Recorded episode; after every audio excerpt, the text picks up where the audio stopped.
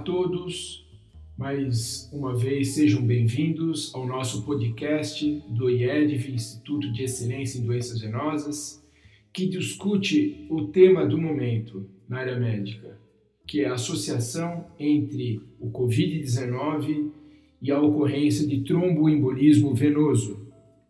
Bom, o tromboembolismo é uma doença séria, de alta prevalência e ainda hoje subdiagnosticada e tratada. Atualmente, todos nós temos acompanhado que aparentemente os pacientes acometidos por Covid-19 são especialmente propensos a desenvolver o tromboembolismo venoso. Mas qual é a sua real etiopatogenia? Qual a sua prevalência? Como fazemos seu diagnóstico em tempos de pandemia sem expor a, a equipe né, e os colaboradores ao risco de contágio né, e contaminação.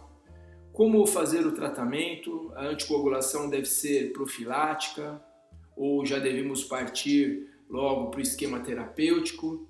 Qual a prevalência da embolia pulmonar grave nesses pacientes? Será que é, os casos mais graves eles estão associados ao desenvolvimento de não apenas tromboembolismo venoso dos, dos menores vasos, mas também uma embolia pulmonar é, maciça, como fazer o tratamento nesses casos? Será que a gente faz a fibrinólise sistêmica ou a trombectomia farmacomecânica? Para começar, um banho de realidade. Né? De uma forma geral, né, o tromboembolismo venoso ele é altamente prevalente. Ele ocorre entre 1 a 3 indivíduos a cada mil indivíduos de uma, de uma população por ano. Isso é uma estatística mundial. Nos Estados Unidos existem 900 mil casos ano e 300 mil mortes por ano. No Brasil, vergonhosamente, a gente não tem esses dados estatísticos. Ela é a terceira causa de mortalidade, né, atrás apenas da, do infarto agudo do miocárdio e do acidente vascular cerebral. Né? Ela apresenta 20% de mortalidade por ano, né? E essa mortalidade ainda é maior nos pacientes portadores de câncer, ICC, DPOC e nos casos de recidiva de embolia pulmonar. Só para se ter uma ideia, essa taxa de mortalidade é 4 a 5 vezes maior do que os pacientes portadores de CA de mama e HIV. 20% das mortes ocorrem na primeira hora sem que nem ao menos seja feito o diagnóstico apresenta uma mortalidade intra-hospitalar de 12% no geral e de 40% no indivíduo idoso. E hoje a gente sabe que ela é a principal causa de mortalidade evitável no paciente internado. Bem, e o que temos de evidência em relação à presença de correlação né, entre o COVID-19, o SARS-CoV ou o SARS-CoV-2 e o tromboembolismo venoso? Quanto à etiopatogenia, uma infecção grave pela qual ninguém inicialmente apresenta imunidade e não existe um medicamento específico.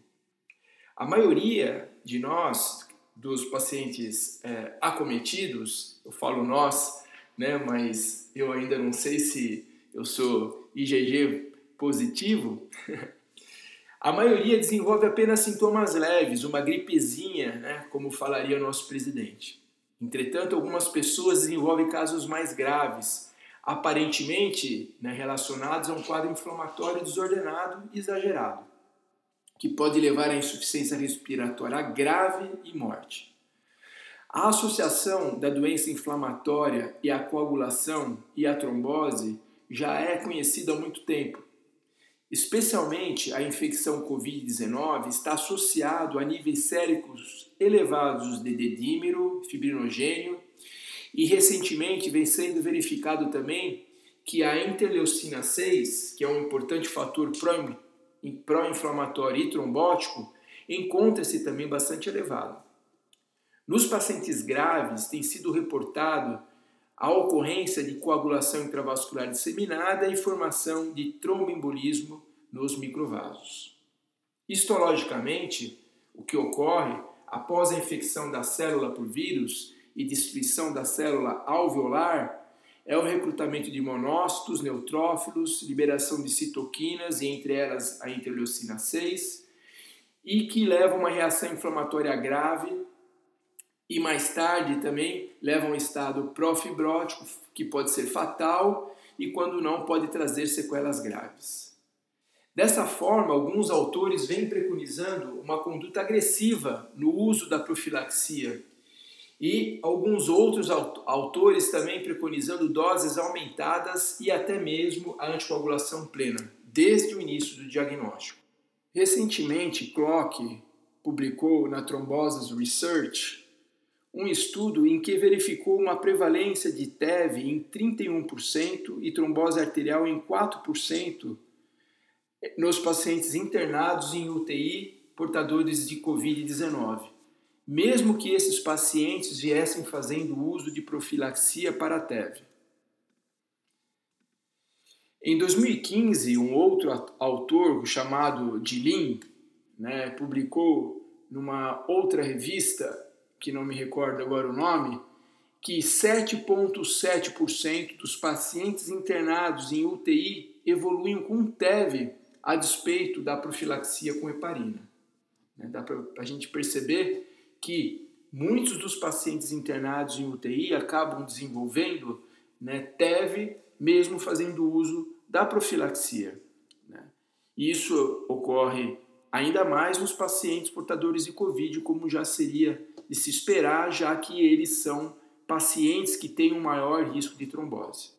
Bom, um outro é, dado bastante interessante é que a associação entre TEV com pneumonia viral ou bacteriana não é nenhuma novidade, principalmente nos casos mais graves. Né? Estudos bem antigos, como um relato de caso publicado em 1982 por Williams no Postgraduate Medical Journal, né, já alertava para a ocorrência de embolia pulmonar em pneumonias que evoluíam com síndrome do desconforto respiratório agudo. Mais recentemente, em 2019, Paparoupa né, publicou no Hindawai Publish Corporation, que é uma revista chinesa, é, um estudo em que verificou a prevalência de TEP em 100 pacientes com diagnóstico de pneumonia, independente da etiologia, verificou que metade desses pacientes possuíam TEP, a tomografia, 42% TEP central e 54% TEP segmentar. Um outro relato de caso, publicado por Ishiguro é, no Respiratory Medicine Case Reports em 2019, é, foi reportado um paciente que evoluiu com um quadro de trombose arterial e venosa e um paciente com diagnóstico de pneumonia, né, que no podcast não dá para mostrar, mas a tomografia é o padrão exatamente o mesmo do de vidro fosco, bilateral, comprometimento bilateral, né? É, como se fosse um COVID. Entretanto, o diagnóstico foi pneumonia por influenza, uma gripezinha, né? Como diria nosso presidente. Uh, Inacreditavelmente, no Covid-19, ainda não temos nenhum estudo que tenha verificado a prevalência real de tromboembolismo venoso, de, de, de, trombose venosa profunda e de embolia pulmonar. Todos os estudos até aqui publicados correlacionando TEV, anticoagulação e Covid são análises retrospectivas, não sistemáticas e com falhas metodológicas importantes. Talvez o estudo mais comentado seja esse de Tang, publicado no Journal of Thrombosis and Hemostasia, uma análise retrospectiva de 499 pacientes supostamente Covid positivos, em que surpreendentemente apenas 99, ou seja, 20% receberam profilaxia com heparina não fracionada ou de baixo peso molecular por mais de 7 dias. Verificaram que apenas os pacientes com dedímero é, aumentado em seis vezes em relação à mortalidade ou os clinicamente grave, graves possuíam um benefício em termos de redução da mortalidade em 28 dias. Desde então, uma série de estudos foram sendo publicados é, durante a evolução da pandemia, né, correlacionando o Covid com coagulopatias e o CIVD. Alguns guidelines, como esse publicado pela Sociedade Americana de Hematologia, né, alertando e sugerindo, na minha opinião, o óbvio, que os pacientes internados ou acamados deveriam receber profilaxia para a TEV, e sugerindo também que nos pacientes em que haja suspeita de TEP pela história clínica pregressa ou exame físico, e em que fosse em que não fosse né, possível realizar exames complementares, a anticoagulação plena deveria ser iniciada empiricamente desde que o paciente não tivesse contraindicação para anticoagulação.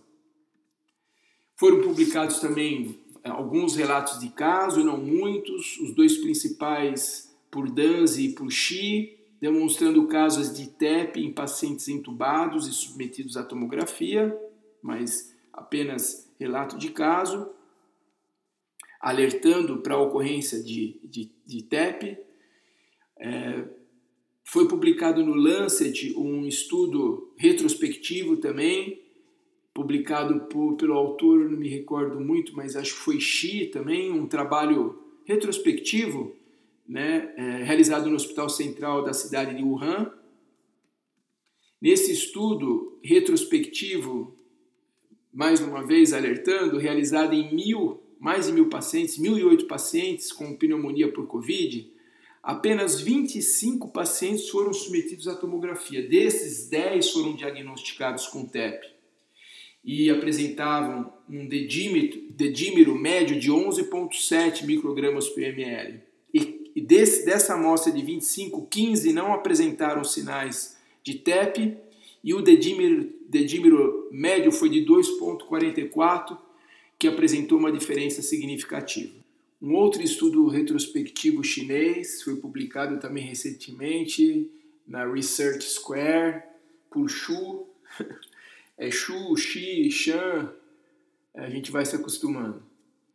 É, nesse estudo, o que foi é, interessante que em 138 pacientes avaliados quanto ao risco de TEV e sangramento pelos critérios propostos por Padua, 23 pacientes, ou seja, 17, possuíam alto risco para TEV e 7% apresentavam alto risco para sangramento. Entretanto, quando ele fez uma subanálise apenas dos pacientes críticos, de 15 pacientes críticos, 100% possuíam alto, alto risco para TEV e 60% alto risco para sangramento. É, dessa forma, sugerem que o tratamento deveria ser agressivo e individualizado né, já desde o começo, mas não sugere nenhum tipo de é, protocolo e também esses pacientes avaliados não foram é, avaliados por exames complementares, tipo tomografia ou ecocardiograma, quanto ao risco de, é, quanto ao diagnóstico. Um dado importante né, que deve ser enfatizado é que alguns medicamentos usados né, durante o tratamento do Covid, eles podem interagir com os agentes antitrombóticos, é, né, os anticoagulantes, principalmente a heparina. A cloroquina e a hidrocloroquina são dois medicamentos que eles potencializam é, o efeito da heparina e dessa forma pode aumentar o risco né, de sangramento. Alguns antivirais também eles podem aumentar a ação do, da heparina. Em nosso meio, um outro estudo que ficou bem famoso foi o do grupo da doutora Eonara Negri, patologista do HC, que publicou recentemente também no Journal of Hemostasia and Thrombosis, é, e nesse estudo já logo na introdução já nos causou surpresa de saber que na China desde os anos 2000 não se faz necrópsia, né? Aí os autores citam a importância da realização desse tipo de procedimento das necrópsias, principalmente numa doença em que a gente conhece muito pouco. É, o, método utilizado pelos patologistas do HC nesse estudo foi um método de necrópsia minimamente invasivo, realizado por punção, guiado por ultrassom. Nesse estudo, avaliaram amostras obtidas do tecido pulmonar, renal, cardíaco, cerebral, cutâneo e muscular. Né? Entretanto, no estudo, eles citam apenas os achados é, realizados nas biópsias pulmonares, né? Que é uma pena, porque eu acho que se tivessem mostrado também o resultado nos demais órgãos seria bastante interessante. Bom, verificaram a presença de trombo na microcirculação pulmonar em 10 dos 10 casos avaliados. Entretanto, concluem que não podem afirmar se houve ou não TEP troncular, uma vez que analisaram somente a periferia do pulmão. Bem, isso é o que basicamente temos de informação sobre a associação de Covid com o tromboembolismo venoso. Sabemos que o nível de evidência não é alto, mas está muito claro que existe um aumento da prevalência de TEV e trombose arterial. Né? Seria um bom tópico para o nosso próximo podcast. Em relação às condutas, na nossa opinião, existe indicação para dose profilática em todos os pacientes internados e nos pacientes em tratamento domiciliar, é, sobretudo os pacientes de maior risco para TEV. Recentemente, a dose profilática aumentada ou dobrada pelos efeitos anti-inflamatórios da heparina poderia diminuir né, o efeito pró-inflamatório, é, principalmente pelo aumento da interleucina 6 é, já nos estágios iniciais, mas isso ainda precisa, é, precisamos de mais dados da literatura. Todas essas condutas devem levar em consideração se existe risco aumentado para sangramento e também observar se existe o uso de drogas no tratamento do Covid, como a cloroquina e alguns outros antivira antivirais, que podem aumentar a potência da ação da heparina. Nos pacientes mais graves que é, cursam com a necessidade de ventilação mecânica assistida intubação, provavelmente a anticoagulação plena traz benefício, só que devemos tomar cuidado nos casos mais graves nos indivíduos idosos em que existe maior risco de sangramento. Nesses pacientes, provavelmente o uso da trombectomia farmacomecânica traz benefícios. Bom, de toda forma, é, agradecemos a todos é, a audiência né, nessa primeira parte do nosso capítulo sobre Covid e TEV. No próximo episódio, na segunda parte desse, desse episódio, discutiremos o nosso protocolo de tratamento no paciente portador de TEV mais embolia maciça é, convidamos a todos para participar. Um grande abraço e tenham todos uma boa semana.